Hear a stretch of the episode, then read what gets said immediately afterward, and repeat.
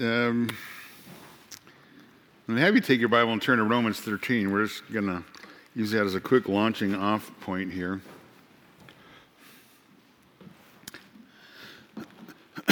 Excuse me, as you know, we've been working our way through this uh, 13th chapter for a while now. And we've been looking at uh, our relationship to government and, and uh, specifically our, our heart attitude towards government and really towards authority. Um, Romans 13.1 says, Let every person be in subjection to the governing authorities, for there's no authority except from God, and those which are established, those which exist are established by God. Verse 6 says, uh, For because of this you pay taxes, for rulers are servants of God, uh, devoting themselves to this very thing. Render to all what is due them, tax to whom tax is due, custom to whom custom, fear to whom fear, honor to whom honor. And we've seen that, excuse me, that the discussion really flows from the top of chapter 12, where we're called really to view all of life and uh, through the mercies of God in our own lives in Christ. Uh, Romans 12, verse 1 says, I urge you, therefore, brethren, by the mercies of God, present your bodies a living and holy sacrifice, acceptable to God, which is your spiritual service of worship, and do not be conformed to this world, but be transformed by the renewing of your mind, that you may prove what the will of God is, that which is good, acceptable, and perfect. So, because of God's mercies to us in our life, we have certain responsibilities. We have certain responsibilities to God. We have certain responsibilities to others. We have certain responsibilities to those outside the church, and responsibility to government, responsibility to authority, because God has established authority. All authority exists um, um, by God. He's established authority, and it's been established by Him for the purpose, as we've been talking, of restraining evil and promoting good and protecting man's God given rights. And we saw in these first seven verses of this 13th chapter that basically we have two responsibilities. Every, every uh, uh, believer has two responsibilities. There's two imperatives in those seven verses subject ourselves to authority and pay taxes. and we worked through our issues of, uh, uh of started working through the issue of taxes, and we saw that taxes are ordained by God. He did it to fund uh, the government for the care of people in, in times of need. And when we started talking about the issue of taxes, that led us to uh, start to talk a little bit about the issue of money. And as I said last week, and I was reading through my notes, it's like, it seems to me, I don't know, this last week's been about three weeks long. I don't know how your last week has been, but last week, yeah, last week we're actually talking about uh, uh, subjecting ourselves to authority and started talking about the issue of taxes and money. And, and I said it has to, when we start talking about those issues, it really has to do with our heart attitude. Because money really is a great evaluator of the condition of our hearts uh, and a great barometer of where we are spiritually. Because everything belongs to God. Everything belongs to God. Everything we have comes from Him, even our money. So, how we spend our money that God provides is a great determiner of where our hearts are. So, how we spend our money really reveals the priorities of our, of our heart, the priorities of our life. and again, really understanding and realizing the fact that quote unquote our money really isn't our money. It, belongs to God, and He just gives us to use in life in the world in which we live, the world that He created. Now, as I started to get into those subjects, I really kind of took us off the road. I, I, said, I think I said last week, a rabbit trail might be more of a four-wheel drive path, but we're, we're off track here. But but that's okay, because I think the issues that come under those headings of taxes and um, uh, submitting to authority, subjecting authority, and taxes comes to the issue of money in general and then specifically giving. And, and as we've seen, uh, biblically, there's only two kinds of giving regarding money in the Bible. First is required giving, which would involve the issue of paying taxes and then the issue of tithing. And we saw that from the Old Testament. And we looked a little bit quickly at the issue of taxes from the New Testament perspective. We saw that Jesus said regarding taxes, pay them, right? He paid his taxes and he said, render unto Caesar the things that are Caesar and unto God the things that are God's. Now, the second issue that we started to look at was the issue of free will giving. And again, there's only two kinds of giving in the Bible you have required giving, you have free will giving. And we spent a little bit of time looking at both of these issues as to the issue of tithing in the Old Testament, we saw that there's really no New Testament mandate in the church for the church to tithe. The tithe is really a practice of the nation of Israel, and the church is not the nation of Israel. And the tithe was not just 20 or 10%, it was more close to somewhere between 23 to 25% of one's annual income, again, to fund the theocracy. And again, there's really no New Testament equivalent to the tithe. There's no commandment ever in the New Testament for the church to tithe because the issue with money when it comes to the New Testament and just the issue with money in general really has to do with our hearts. what do we do with our money? And again, what we do with our money is a reflection of where our hearts are. It's uh, what we do with our money is a reflection of the love we have for the persons of God in Christ. And when it comes to the issue of free will giving, we looked last week at a number of uh, different examples of this concept in uh, the Old Testament. We saw various people who, at various times, godly men, out of their love uh, for God and thankfulness for His involvement in their life, made offerings to God, and they did it freely. They did it freely out of their own will. They did it without any kind of compulsion, any demand upon God. They just chose to, uh, by their free will, by their choice, to give uh, back to God. And, and, we spent a good deal of time looking at that kind of concept. And, and, and we really spent a lot of time looking at it. Exodus chapter 25, when they began to build the tabernacle. Remember that? uh, and, the story starts in Exodus 25. It's finished in Exodus 35, where God tells uh, Moses to take a contribution, an offering uh, for the Lord from the people. It says, From among whomever is of willing heart, let him bring it uh, as the Lord's contribution. That's Exodus 35 5. And again, let them bring gold and silver and bronze and purple and scarlet materials and so on, etc., etc., for the for the building and the and the decorating of the tabernacle. And we saw that the hearts of God's people were so moved uh, with thankfulness towards God because of His grace and mercy in their life the people were bringing what? Remember?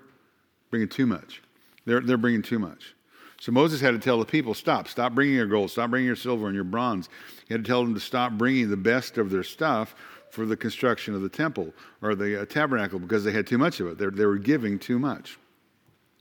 And that's really the essence of the concept of free will giving. It's the hearts of God's people that have been so moved by God's grace and mercy and compassion in their own lives, again, to such an extent, they believe in the ministry that they're a part of, that God is calling them to be involved in, and, again, in our context, that exalts both the persons of God and the person of Jesus Christ. So when God's people are moved by God's mercy and compassion, they're not going to have to be commanded uh, to give anything. They'll want to give. They'll want to give out of the love of their own hearts. And they'll have to be told at some point to stop giving because they're bringing too much. So, again, the concept of free will giving is, that it is an expression of love and an appreciation towards God by the believer. So you give back to the Lord in His ministry what He lays on your heart to give, whatever you decide to give, what He lays on your heart, and you and He agree together. So, so biblically, the only required giving in the New Testament is pay your taxes. And again, tithing is an Old Testament uh, concept for the theocracy of Israel. We don't live in a theocracy, so the tithe is not for us to tithe. I don't see any commanded anywhere in the New Testament. Again, when you talk about giving to the Lord's work, you just give what you and the Lord decide to give. Now, if you're stuck on the 10% kind of idea, then what happens is we tend to give out of law and we tend to give out of legalism, not out of love. But God, what He demands, again, that, that free will giving concept is He just wants people to give. Every man whose heart is moved shall raise a contribution. Now, somebody came up to me last week, I don't remember who it was, and if I did, I wouldn't tell you, but somebody came up to me last week and they said after the sermon that the concept of 10% is a lot easier to grab onto than uh, free will giving, that, that concept. Because if you got the 10% thing, all you got to do is what? Check the box, right? But when it comes to understanding that money really is an issue of the heart, that God requires that we give out of the uh, out of our heart that's moved by Him, then it becomes more difficult. And I, I think that's true. Because then you're forced to ask the question well, exactly how much should we give back? How much should we give back to the Lord's work? Again, the, the principle of free will giving applies, I think, to the work of the ministry uh, in, in, the church today. Now, there are a number of principles I think that you could pull out of the Word of God that help us uh, think about this issue about regarding giving to the Lord. And let me just give you a couple of the principles, and then we're going to look at some examples that I think are helpful uh, and, and, then we'll just allow the Lord to speak to your own heart, and you and He can work out how you respond to what the Word of God says. Uh, the first principle that you find in the New Testament about giving is it should be planned. it should be planned. So turn to 1 Corinthians um, 16.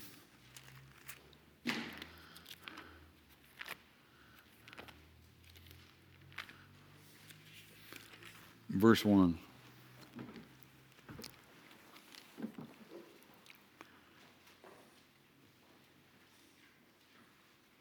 Now, to be honest with you, you're probably going to come back here at some point. So if can put a little mark here, you might want to do that.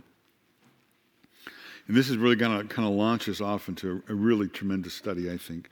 Uh, 1 Corinthians 16.1, Now concerning the collection for the saints, as I directed the churches of Galatia, so do you also. On the first day of every week, let each one of you put aside and save as he may prosper, that no collections be made when I come.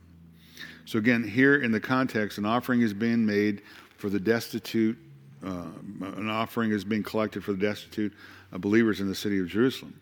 Uh, Paul had previously solicited funds uh, in some of, from some of the churches to help, and here uh, he is saying the, the first principle is don't let your giving be haphazard. Don't let your, let your giving be haphazard. Let it be planned. Uh, verse 2 on the first day of the week. Another evidence the early church met on the, the Lord's Day on Sunday. On the first day of the week, let each one of you, or let each one of you put aside and save as he may prosper, that no collection be made when I come. So he's just saying, look, giving principle should be regular, uh, not just when we feel like uh, being generous, but it should be planned, purposeful, uh, especially if there's a need that we can meet. How much should we give? Again, he says, On the first day of the week, let each one of you put aside and save as he may prosper, that no collection be made when I come. Now, there's no set amount.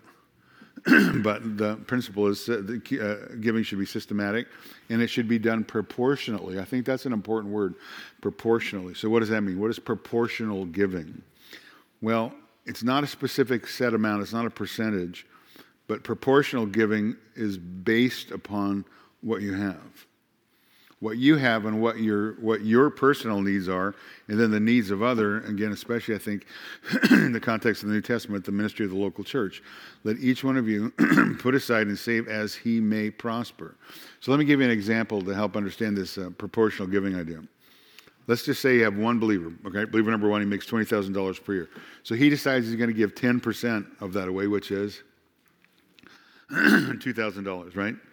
Another believer makes $50,000 a year, and he's going to give 10% away, and that's $5,000. Now, the second believer has given away 3000 more a year than the first believer, but the second believer has not given proportionately more. The first believer has only $18,000 to live on, yet the second believer has $45,000 a year to live on, which is more than twice as much as the first believer. It kind of sounds like a math problem, huh? The second believer who makes $50,000 a year could give away 20%, which is $10,000, and still have $40,000 to live on, still twice as much as the first believer.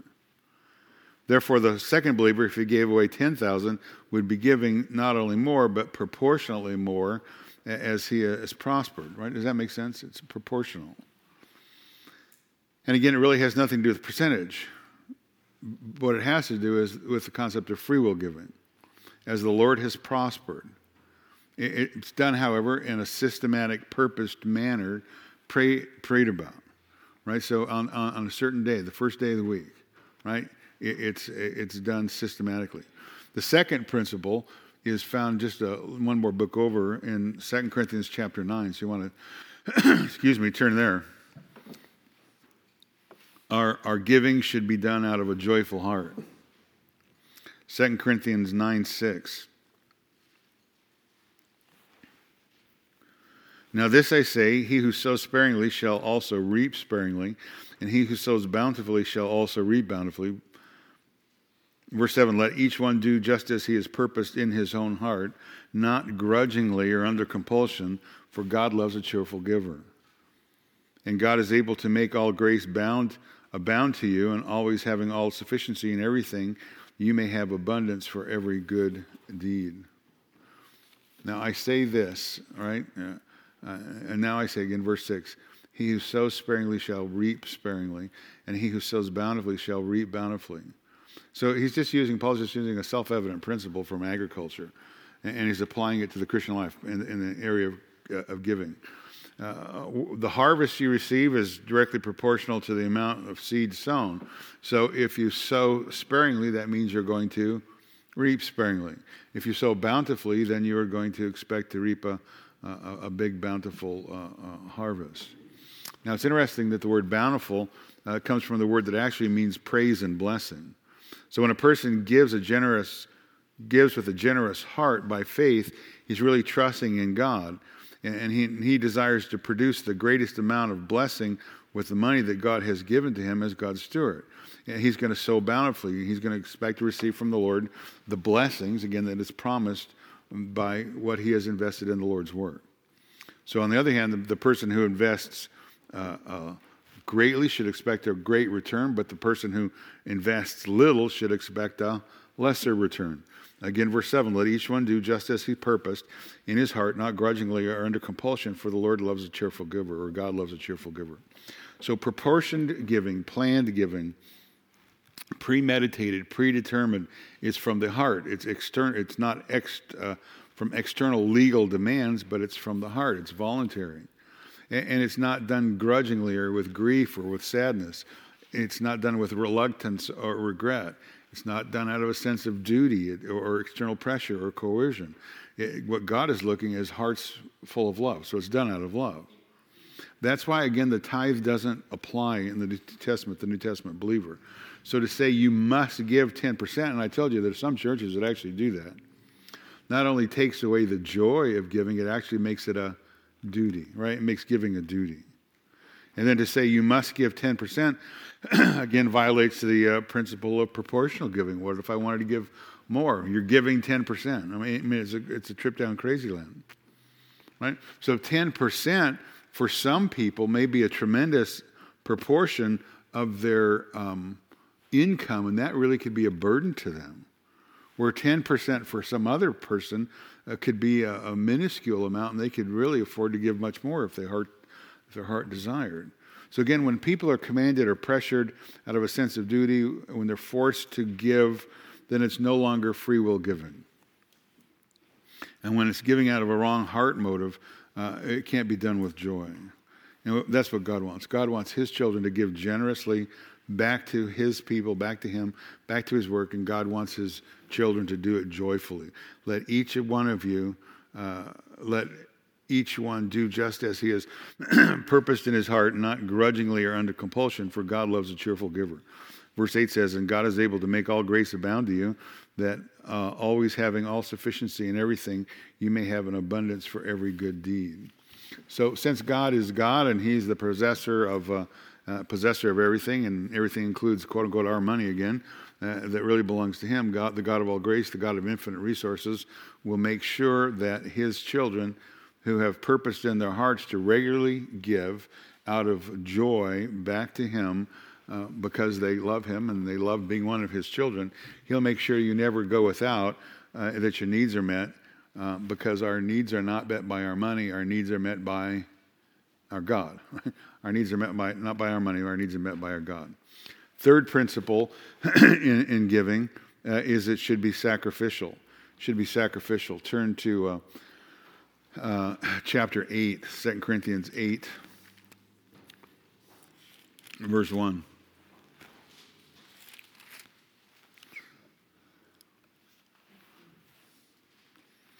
Now, brethren, we wish to make known to you the grace of God which has been given in the churches of Macedonia in a great deal of affliction and their uh, of affliction. Their abundance of joy and their deep poverty overflowed in the wealth of their liberality.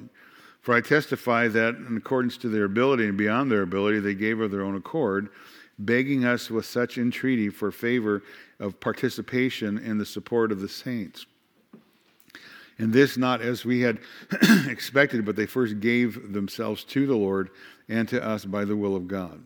This is really a tremendous um, passage of, of Scripture. and it really contains all the elements of the concept of free will giving. It has the idea of proportional giving, it has, introduces the voluntary aspect of, or includes the voluntary aspect of giving, and includes giving that is sacrificial.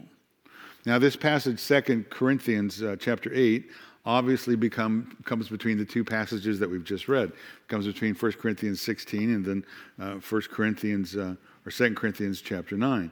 So all of these verses really kind of go together in, in the context. Again, beginning back with 1 Corinthians chapter 16. Now, before I get into all the details and particulars of 2 Corinthians 8, let me just give you a little bit of background of the text of Scripture uh, so you can see how it flows out of this 1 Corinthians chapter 16 uh, passage, because I think it's very vital and helpful to understand the, the background. This passage here, 2 Corinthians 8, really sets out the model for New Testament Christian giving. And, and again, it contains the heart of the, uh, of, uh, uh, the theology of Christian giving. It's the heart of, uh, of, again, this idea of free will giving. So let me, let me set the background before we get into the, the specifics of the text. on a whole, if you look at the New Testament in the idea of giving, you see that the reasons that people gave in the early New Testament church were two, for two major reasons. First, they gave to support the leaders, right? To support the apostles, the evangelists, the pastors, etc., and so forth, who were responsible for leading and serving the congregations. And secondly, they gave for the general welfare and support of the needy uh, in the early church. And that's what we're really talking about here in the Second Corinthians uh, passage. Uh, this, this dealing, uh, this meeting the needs of poor uh, saints in, in, other churches. And as I said, what we see here in, in, this example is really the heart of New Testament giving. 2 Corinthians 8 really is going to become the pattern of giving uh, in the New Testament for the church. And obviously, 2 Corinthians comes again after 1 Corinthians. And it was that First Corinthian passage that Paul said, 1 Corinthians 16 1. Now, concerning the collection for the saints, I, as I directed the church in Galatia, so do I also you that on the first day of the week that let each one of you put aside and save as he may prosper, that no collections be made when I come. Now, in the context, Paul is asking for the Corinthians that they would take up a, a collection for the saints in Jerusalem who are very poor. And the fact is, they're extremely poor, tremendously poor. Uh, they're really an impoverished congregation. And, and let me tell you why that is. Remember, in the early church, it was populated by a great number of pilgrims, uh, people, remember, had come on the day of Pentecost from everywhere uh, during the, the great Jewish celebration. And, and, people would come to Pentecost from all uh, over the lands of Israel and further, and all over the lands of the Gentile nations. And they come to this big festival in Jerusalem. And, and there were also Hellenists, right? Uh, Greek uh, Jews who had come to this great festival. Acts chapter 2, verse 1 When the day of Pentecost had come, they were all together in one place, and suddenly there came from heaven a noise like a violent rushing wind and filled the whole house where they're sitting, and there appeared on them uh, tongues as of fire, distributing themselves, and they rested on each one of them. And they were all filled with the Holy Spirit and began to speak with other tongues as the Spirit was giving them utterance. And there were Jews living in Jerusalem, devout men from every nation under heaven.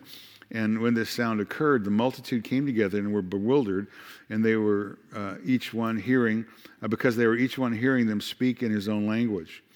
They were amazed and marveled, saying, are these not all, uh, why are not all of these speaking, uh, uh, who are speaking are Galileans?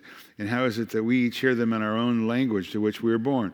Parthians and Medes and Elamites and residents of Mesopotamia and Judea, Cappadocia, Pontus and Asia, Phrygia and Pamphylia and Egypt and districts of Libya around Cyrene, visitors from Rome, both Jews and proselytes, Cretans and Arabs, we hear them in our own tongue speaking the mighty deeds of God.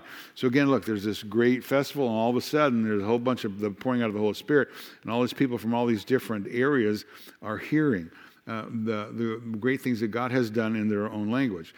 Now, some people think these men are drunk, but Peter knows better. Peter says, Look, this is exactly what Joel the prophet said was going to happen in the last days, that the Holy Spirit is going to be poured out upon mankind.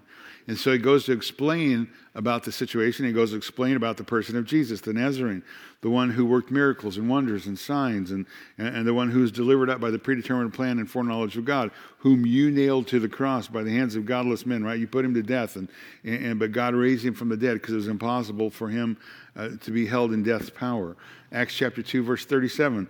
Now, when they heard this, they were pierced to the heart and said to Peter, to the rest of the apostles, Brethren, what shall we do? And Peter said to them, Repent and let each one of you be baptized in the name of Jesus Christ for the forgiveness of your sin, and you shall receive the gift of the Holy Spirit.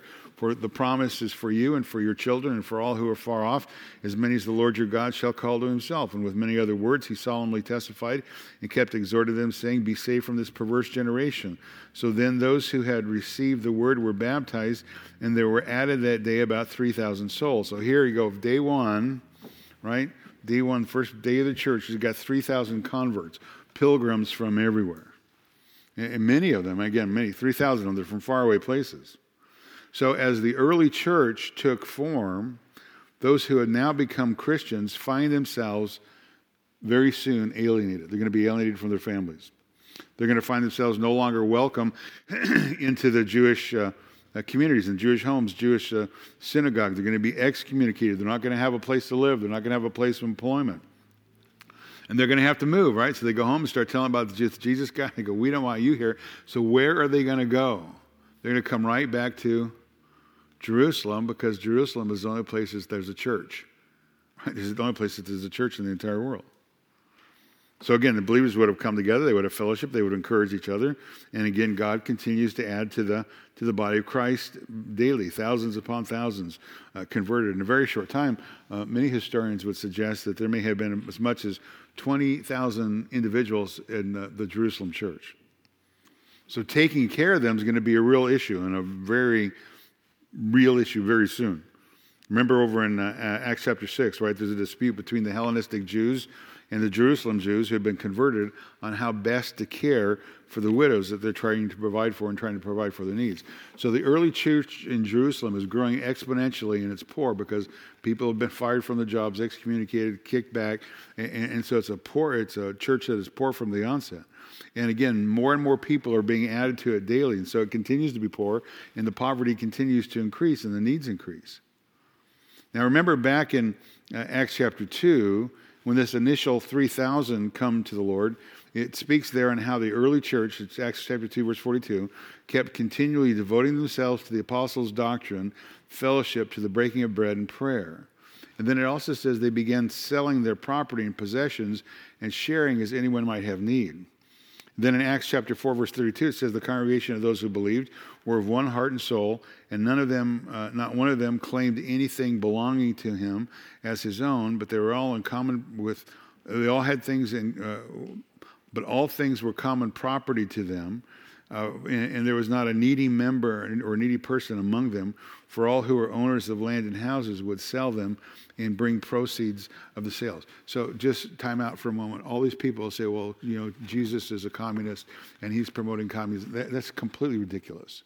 It's just there's a tremendous need, and people have hearts that are just born out of compassion for others around them. And there's just God is saving people and pouring them into the church, the first church, and so their needs are being met just by people who are who are believers around them.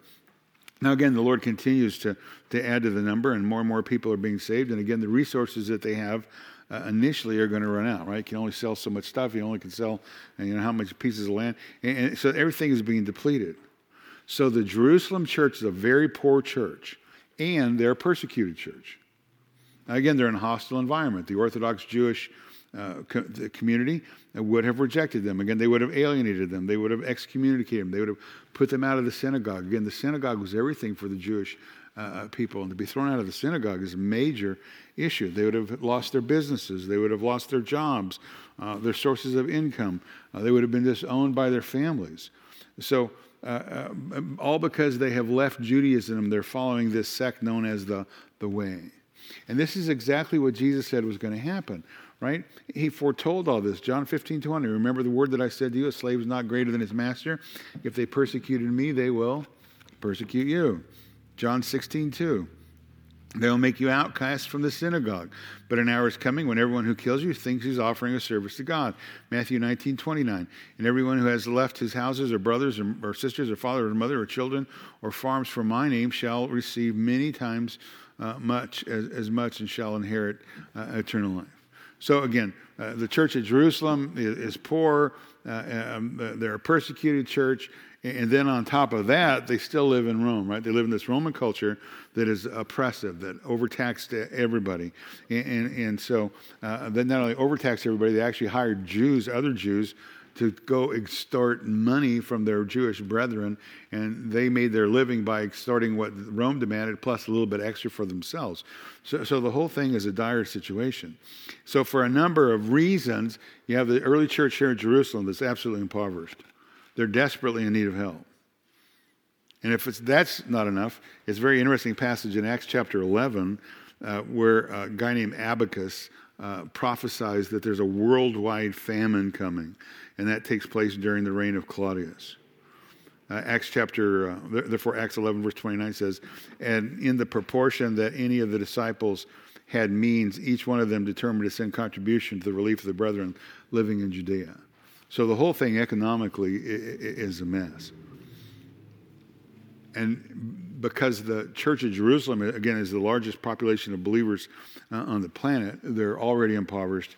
And again, the famine's going to come, and so everybody sees it's coming, and it's going to be even. Uh, there's going to be even more need. The need's going to be even greater. So when Paul begins his third missionary journey, he determines that he's going to collect money for the poor in Jerusalem because they have no resources left.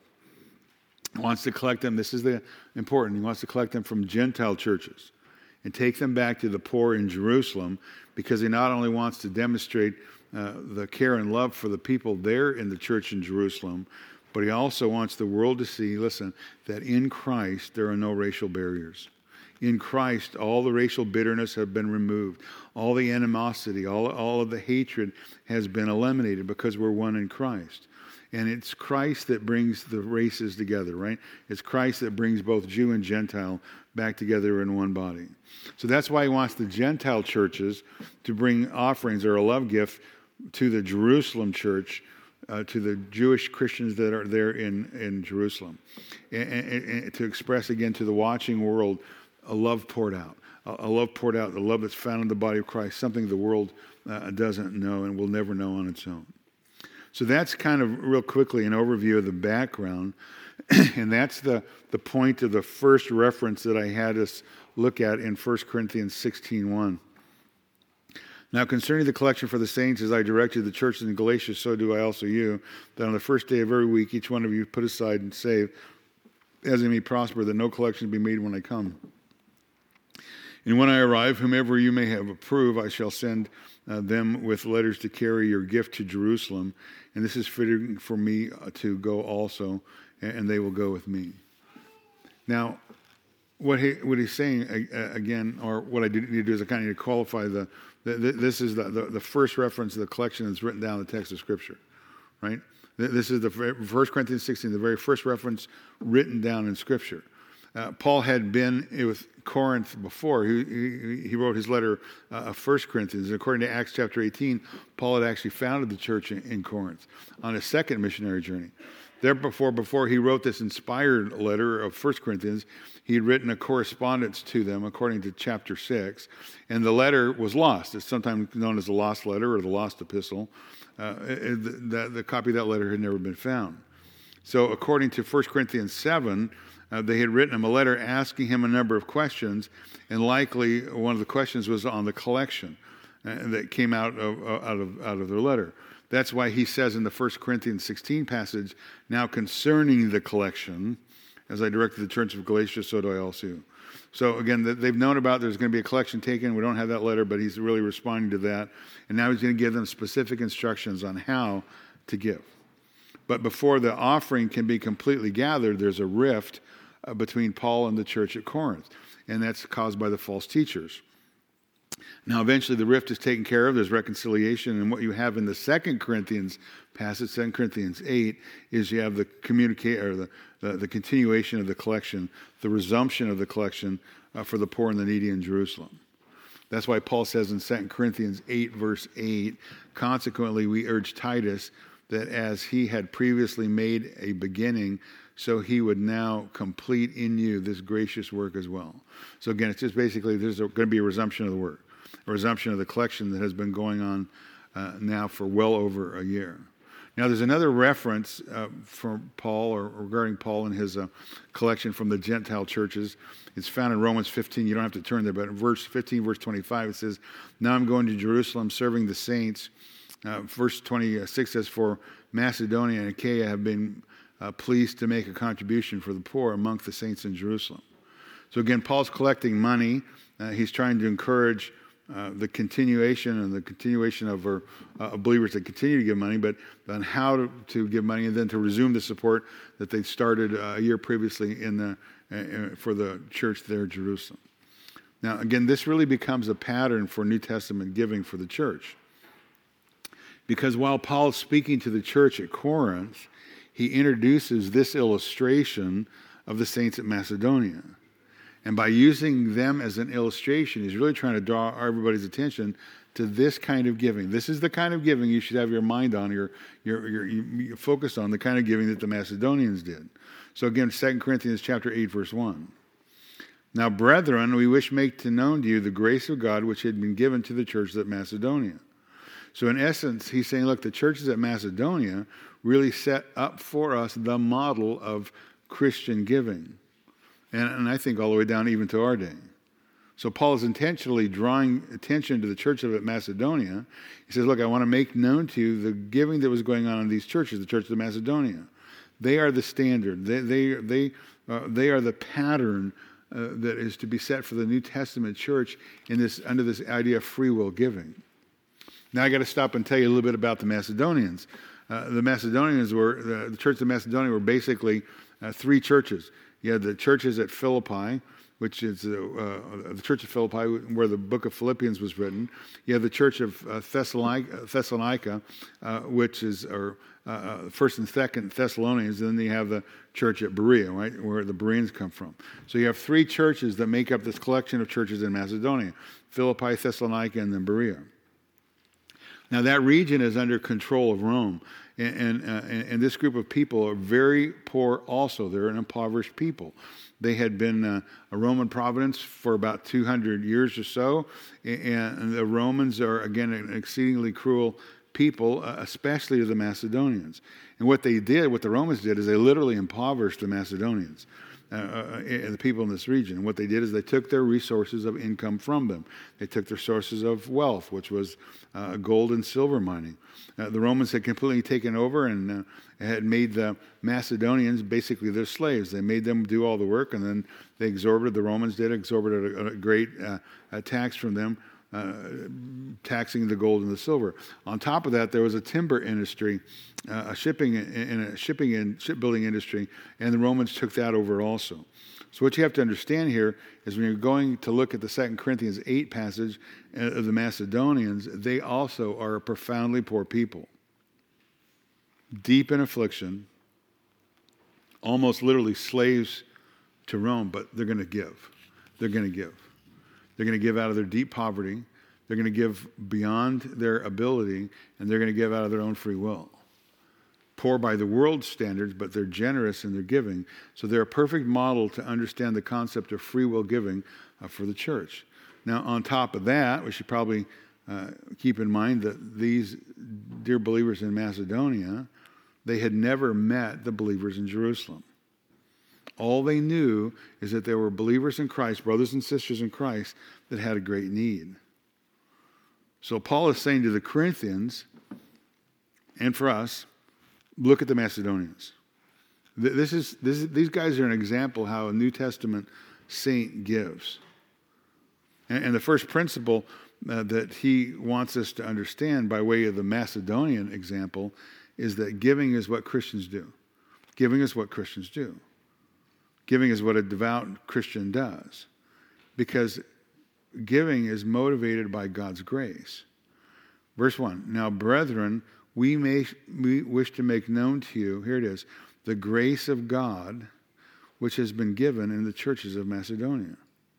So, again, here's a group of people who are uh, believers who are impoverished uh, themselves, who are basically living as slaves in the Roman Empire, but they themselves have been touched by God's goodness. They have been Uh, changed by God's mercy. Therefore, they want to be involved. They want to help these other brothers and sisters in Jerusalem whom they again have never met. Now, you'll notice here that there's no percentage given. In fact, Paul doesn't really draw our attention to their giving as much as he draws our attention to the grace of God that had been given to them and how that great grace had affected their hearts right? We're, we're, we're back to chapter 12 at the top of the chapter in view of the mercies of God, right? So that's what the issue is. It's God's grace and mercy in their hearts, and, and it's affected how they live. It's affected their actions. It's affected their interactions with others. It's affected, affected their desire to give. And they're going to give, these Macedonians, they're going to give sacrificially because their hearts have been changed, their hearts have been transformed. They have a desire to seek first the kingdom of God and then everything else somewhere down the, down the line. That's their heart's desire. As children of God, they set their affections on things above, not on the things on the earth. As saved saints, they hunger and thirst for righteousness and, and they long for the, the Word of God. They desire to walk in obedience. They desire to be led by the person of the Holy Spirit. And they want to give sacrificially. So they're dedicated, their lives are dedicated completely. They are sold out to the person of Christ. And a generous heart is really seen in the life of somebody who's come under the power of the gospel of grace. A transformed heart, somebody that's come under the power of the, uh, of the gospel, has a generous heart because God has given so much to them. Because God has given so much to the believer, the one who has been saved by uh, God's grace, genuinely saved, they want to identify themselves with Him. They want to be like Him. They want to act like Him. They want to be gracious. They want to be compassionate. They want to be generous just like their God is towards them. They want to bless the helpless just like God has blessed them. And you know that principle. It's in 1 uh, John 3 uh, 16. You don't have to look there. We know love by this that He laid down His life for us. We ought to lay down our lives for the brethren. Whoever has the world's, this world's goods and beholds his brother in need and closes his heart against him, how does the love of God abide in him? As little children, let us not love in word or with the tongue, but in deed truth. So a true, true believer wants to be like their God. Uh, and, and, their God has given to them much, and, and now they're motivated by that mercy and that grace of God in their own life, and they want to give away much. So it's all of God's grace, and God's grace uh, uh, uh giving, uh, or grace giving, is a hallmark of somebody who's been touched by God's grace. And, and, grace giving, just the desire to be like God, giving freely and richly, is really the basis of this free will giving idea. Not grudgingly, not out of compulsion, not out of duty but motivated by the mercy and grace of God in your own life, you give joyously, uh, again, back to the Lord and back to His people uh, out of um, God's mercy and grace in your own life. Now, listen, if you ever give out of duty, if you ever feel like you quote unquote have to give, and you really don't want to give, so if, you, if you're feeling some kind of external pressure, I've got to give, I don't want to give, honestly and most graciously, just put your money back in your pocket. God doesn't need your money or my money. Money's not the issue. What did I say a while back? Money is a barometer of our hearts. Money is a barometer of where we are spiritually. It all belongs to God anyway. Right? So we don't give out of duty or, or, or compulsion. We give back to God out of a heart that's been moved by His grace. Now, if God has, again, moved in your heart and uh, uh, uh you, uh, grace is uh, working in your life, you give to His work any work that ha- actually exalts the persons of God in Christ, so that they're, God, they're lifted up, honored, glorified, more men can uh, hear uh, the gospel, etc., and so forth. Now, there's a the second thing here in their giving. It's motivated by grace. The, the giving of the Macedonians is motivated by grace, but it's motivated irrespective of their circumstances. It, it, it's, it's irrespective of their circumstances because godly giving transcends circumstances. Look at verse 2. I'm going to read verse 1, but verse 2 is where I'm headed for. Now, brethren, we wish to make known to you the grace of God which has been given in the churches of Macedonia, verse 2, that in a great ordeal of affliction, their abundance of joy and their deep poverty overflowed in the wealth of their liberality. In a great deal of affliction, so they're giving during circumstances that are difficult, right? A great deal of ordeal of affliction. The word great, polus, a much, many, large ordeal uh, means uh, uh, uh trial, uh, tried. It was the word that's actually used to put metal to the test in a furnace. So it's used here as a test or a trial by fire, great ordeal and then affliction. The word is thlipsis. It, it just means pressure. Uh, there's this great pressure. There's this, uh, metaphorically, it's used for oppression, tribulation, distress, uh, crushing mental, physical, spiritual persecution. 1 Thessalonians chapter 2 refers to that kind of, of, of uh, pressure, that kind of suffering. Uh, 1 Thessalonians 2, verse 14. You, brethren, became imitators of the church of God in Christ Jesus that are in Judea, for you also endured the same suffering at the hand of your own countrymen, even uh, as they did uh, from the Jews, and both, who both killed the Lord Jesus and the prophets and drove us out. And they are, uh, they are not pleasing to God, but hostile to all men. 1 Thessalonians 1 6, you became imitators of us and, and uh, of the Lord, having received the word in much tribulation with joy of the Holy Spirit. Uh, 2 Thessalonians 1 4, therefore we ourselves uh, uh, speak proudly uh, of you among the churches of God for your preservation and faith in the midst of all your persecutions and affliction which you endure. The Philippians, same thing. You have been, to you, it's been granted for Christ's sake not only to believe, but to suffer right? So, so the Macedonians were going through a time of testing, suffering, trial, a great deal of, of ordeal of affliction, but irrespective of their circumstances, they still gave. They still gave. That was their heart. Again, in the churches of Macedonia, there's no poor me kind of attitude. Uh, uh again, they're, they're living above their circumstances. They're living above the, the persecution and the affliction uh, that they're enduring. Uh, the severe hardship which they are under uh, going really doesn't have an effect on their giving. They're giving in the midst of their suffering. Why? Because their hearts are still moved by God's grace, by God's mercy, compassion in their own life. They're still viewing all of life in view of the mercies of God's grace to them. So not only did they continue to give, but look at the qualifying statement here uh, that describes their giving that in great ordeal of affliction, their abundance of joy and their deep poverty overflowed in the wealth of their liberality. So again, you got these people that are going uh, uh, undergoing a great time of suffering, affliction. Did they give out of duty? Did they give because they're commanded to? Did they give because they're forced to give? The answer is no. Uh, they, they gave because they wanted to. In a great time of affliction, they gave out of the abundance of joy. They wanted to give. They wanted to be a part of helping these other brothers. And that's exactly what Paul said. You don't have to turn there, but over in 2 Corinthians 9 7, when he said, Let each one of you give just as he has purposed in his heart, not grudgingly or under compulsion, for God loves a what? Cheerful giver. So that's who these guys were. That's who the Macedonians, deeply devoted to, to God, deeply devoted to Christ, uh, uh, moved by the mercies of God in their own life. And they were in love with God's people. They were in love with the church. They loved their brothers and sisters in Christ whom they never met in person. And the joy in the Lord that they had allowed them to live above their circumstances.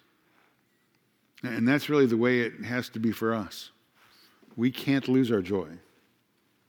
Uh, we can't let circumstances dictate personal happiness. Because we're commanded to look where? Look up, right? To fix our eyes on Jesus, the author and perfecter of our faith. Right? We need to keep looking up and, and realizing that God is sovereign. The throne of heaven is occupied. God's in charge of it. He's the sovereign. And I think we need to continue to encourage each other with that fact, with that reality. As Christians, we can't let circumstances dictate our personal happiness. we need to encourage each other, encourage ourselves. We need to speak truth to ourselves, not listen to ourselves. That God causes all things to work together for good to those who know him and are called according to his purpose, right? We need to encourage each other and remind each other of that. We need to encourage and remind each other that nothing can ever separate us from the love of God found in the person of Jesus Christ. Nothing. No matter what may come our direction. Personally, nationally, internationally. And again, don't give away your joy, ever, in the midst of circumstances. Far too often, we let circumstances dictate our, our, our demeanor, and, and we shouldn't do that. Don't ever give away the joy you have in Christ to the circumstances around you, however difficult they may be. Again, in the midst of a great ordeal of affliction, the Macedonians continued to give. They continued to be uh, uh, uh, a giving people, irrespective of the circumstances they found themselves in. And again, that's New Testament giving. Their giving wasn't hindered by their poverty. And again, remember, they were virtually slaves, they were persecuted. They endured high taxes. They had very little themselves. They were impoverished. And yet, out of the depths of their poverty, they still gave. And they gave with liberality. In great ordeal of affliction, their abundance of joy, their deep poverty overflowed in the wealth of their liberality. They're very generous people. Verse 3 says, For I testify that according to their ability and beyond their ability, they gave of their own accord. Well, how in the world could they do that? How could they give out of their deep poverty? How could they give out of, how could they be generous and give beyond their ability? Again, the answer is they didn't have them, their focus on themselves, or they didn't have their focus on their circumstances. They had their eyes looking up. They're looking on Christ, the person of Christ, what God had done for them through Christ. They believed what God said in Philippians 4:19, "My God shall supply your needs according to his riches and glory in Christ Jesus." They believed that. They believed that God cared for them. They believed that God loved them. They didn't count on their money to save them. they didn't trust in their Visa or their MasterCard because they didn't have a Visa or a MasterCard. They just entrusted themselves to God. In all of their needs, they entrusted them to the true and the living God who loved them enough to send his Son, the Lord Jesus Christ, into the world to die in their place as their substitute in order to reconcile their relationship to the Holy God. They didn't trust their circumstances, they didn't trust themselves, they didn't themselves to the living God to deal with them again out of a heart of mercy and grace and compassion as he has done. So again, it was out of a joyous heart with a great uh, uh, amount of uh, overflowing wealth and their liberality they gave beyond their ability to meet the needs of other people. Because giving really isn't a matter of what you have, it's really a matter of the heart. Because money is all about a matter of the heart. So the person that says, Well, I'm going to wait till I have more to give, doesn't understand grace giving. G- giving, again, is not an issue of the heart. It, it, it's, again, these guys, uh, the great ordeal of affliction and the abundance of joy and the deep poverty overflowed in the wealth of liberality. Uh, again, they may not have had a lot of money, but they had a heart that loved God and loved Christ and loved God's people. And by worldly standards, they were poor, but by spiritual standards, they weren't poor at all. Right? They, they had their eyes on the promises of God. They had their eyes focused on the person of Jesus Christ. They were rich in their heart attitudes, rich in trusting God, rich in standing in grace and mercy and seeing all of life and everything around them through that lens of God's mercy in their own life. And they weren't trusting themselves. They were trusting God, the one who sent his son into the world to save them, to meet their needs. And they gave generously, they gave with liberality, uh, they gave with a single minded focus. Again, not upon themselves, but upon others, because that's what Christians do. Right? The world says take care of number one. Right? Take care of number one. That's what the world says. But people who've been touched by God's grace are like their Savior. And of the Savior, Philippians 2 3 says, He never did anything right? Or we are commanded to do nothing from selfishness or empty conceit with humility of mind. Let each of you regard one another more important than themselves, not really looking out for your own personal interests, but for the interests of others. That's how Christ lived. That's how we're called to live as Christ followers. So again, that's the Macedonian believers. They're motivated by grace in the midst of a great deal of affliction. Uh, and in the midst of a great deal of affliction, they're still maintaining a joyous heart. They're trusting God, trusting Christ to supply all their needs, and they're giving. They're giving away generously, liberally, uh, what they have. They're giving beyond their ability because they want to reach out to other brothers and sisters in Christ and, and be a blessing to them, just as God has been a blessing in their own life. Right? So free will giving is always motivated by that heart transformational change of God's grace and mercy. Giving back to God, not because you have to, but giving back uh, to God because you want to, uh, out of love. Now, there's more than we could say, and we're going to say, but we're not going to do that tonight. But that, that's the model. So that's kind of the introduction, just to set it up so I can kind of work through that Second Corinthians 8 passage, because it's just a tremendous uh, uh, uh, passage and a standard that helps us understand uh, what God uh, is asking uh, of us. If we can trust Him to save us, we certainly can trust Him to take care of our needs in time. And again, what we do with our money is really a demonstration of where our heart is and, and what we think is most important. And, and you guys, I'm, I'm, I'm, talking to the choir, man, you guys are very generous in this congregation. And uh, again, uh, the, the monies that you've spent to support the ministry and, and the monies that you've spent in anytime we have an outreach like the Emmanuel's Child Project, uh, it just shows where your hearts are. And, and again, uh, I, you've already given, but I just think it's such a tremendous ministry, the Emmanuel's Child Project. It, just makes a, a, tremendous impact in people's lives, more than you can imagine. Okay, um, I've been there. Bob's been there. Uh, a couple other people in the room, I think. Uh, Tim's been with me, and uh, you were there with us, right, when we did that, uh, Angie. Uh, it, it's just a tremendous ministry. It really, really makes a, a great impact. But because that's what we do, right? Everything's viewed, right?